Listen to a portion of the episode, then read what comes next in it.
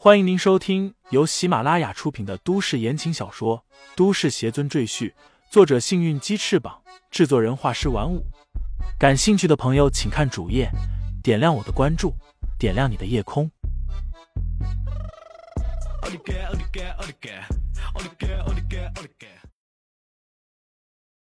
第二百一十四章龙潭虎穴上。战场上，李承前看了一眼高修手里的符箓，轻蔑的说道：“你也会使用符箓吗？是不是别人给你的？”他从那符箓上感受到一丝邪气，开口问道：“是不是鬼众道的人给你的？”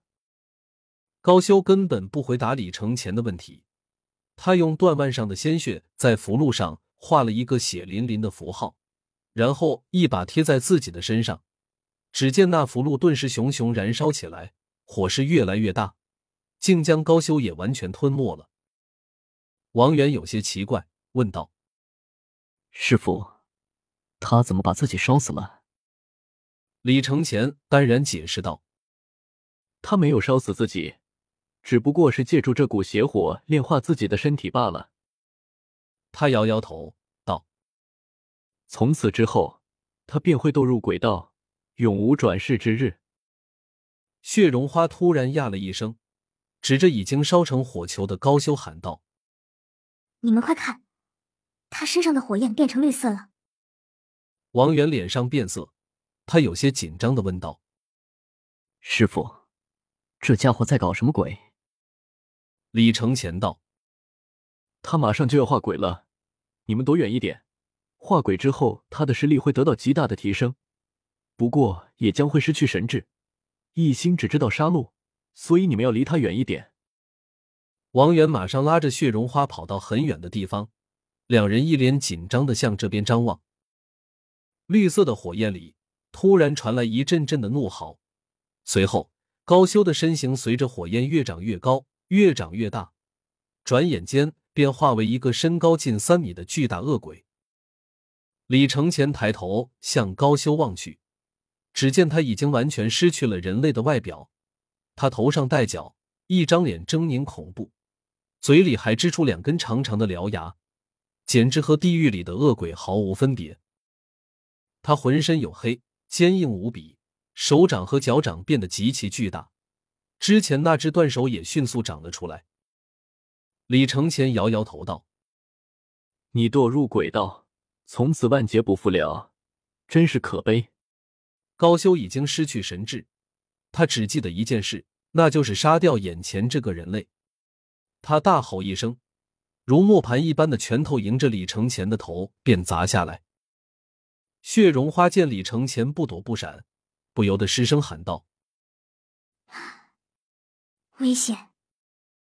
王源却一脸轻松道：“我师傅不会有事的，你等着看吧，这只恶鬼死定了。”果然，李承前只伸出一根手指，便顶住了恶鬼的拳头。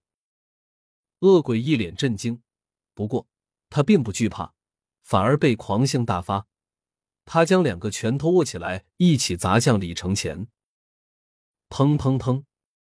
一时间，碎石迸射，尘土飞扬。恶鬼终于停了手，他看向地面，只见地面出现了一个直径三米多、半人身的巨坑。但是，里面却没有李承前的身影。恶鬼四处寻找李承前的身影，冷不防便听见头顶有人说话：“你在找我？”李承前凭空站在恶鬼的头顶上方，居高临下的看着他。恶鬼愕然抬头，迎接他的却是一把从天而降的银色巨剑，正是李承前的开天剑。巨剑从恶鬼的头顶刺下。从他的下颚刺穿，直接将恶鬼死死的钉在了地上。恶鬼大声惨嚎，黑绿色的血液四散喷溅，最后他渐渐没了气息，然后轰然倒地。李承前轻松落在地面上，他看了一眼恶鬼庞大的尸体，用灵气将尸体点燃。也不知为什么，这恶鬼的尸体极其易燃，眨眼间变化为一堆黑灰。随风飘散了。师傅，这个人使用的符箓好像是鬼众道里的化鬼符，我听星烈说过，只有他们的道主才能制作。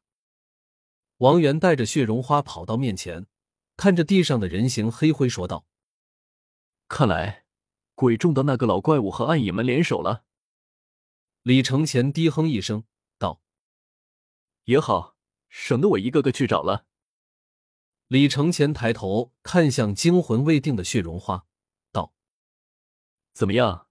你现在相信我有能力救出段柔，还能把暗影门彻底摧毁了吧？”血绒花怔怔的看着李承前，有些难以置信的问道：“你，你真的是修仙者？”不错。李承前坦然承认，他觉得以后都没有必要再隐藏自己的身份。我是仙界重生的修仙者。凡是阻挡我的，一个不留。顺我者昌，逆我者亡。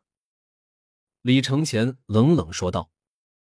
血绒花从心底升起一股寒意。李承前刚才的手段，他都看见了，那绝对不是普通人能施展的。他除了畏惧之外，心里又产生了一丝期盼。这个人一定能除掉暗影门，我以后再也不用偷偷摸摸的过日子了。想到这里，血绒花深吸一口气道：“好，我就带你们去真正的暗影门。”之前有个姓崔的带我去了一个海上基地，难道那个不是真正的暗影门？李承前微微挑眉问道：“那个只是暗影门其中一个分支基地。”血绒花说道：“崔先生其实是个好人，只不过他也是身不由己。”血绒花叹口气道：“他一直把段柔当成自己的女儿看待，否则以段柔犯下的罪行，早就被就地处决了，哪还等到你去救他？”李承前沉默片刻，回想起之前崔先生的表现，他点头道：“你说的很有道理，这个姓崔的人确实对段柔不错。”王源问道：“真正的暗影门到底在哪里啊？”血绒花没有直接回答，反而问了一个问题：“你们恐高吗？”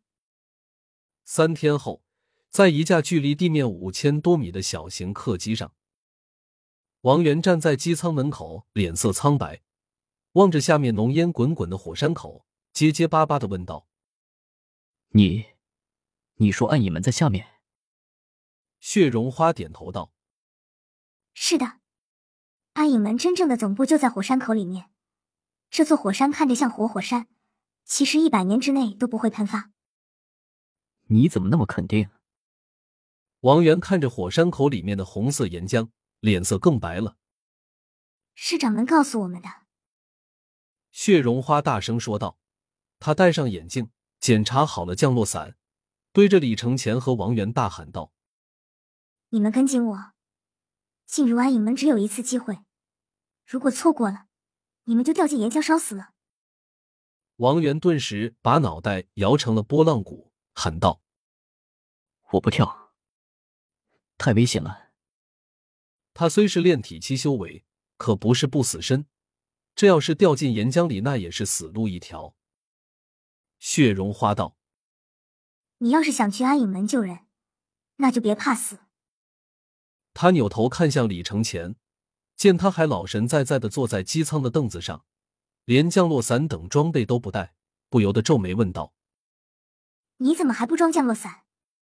你也害怕了，不敢去了吗？”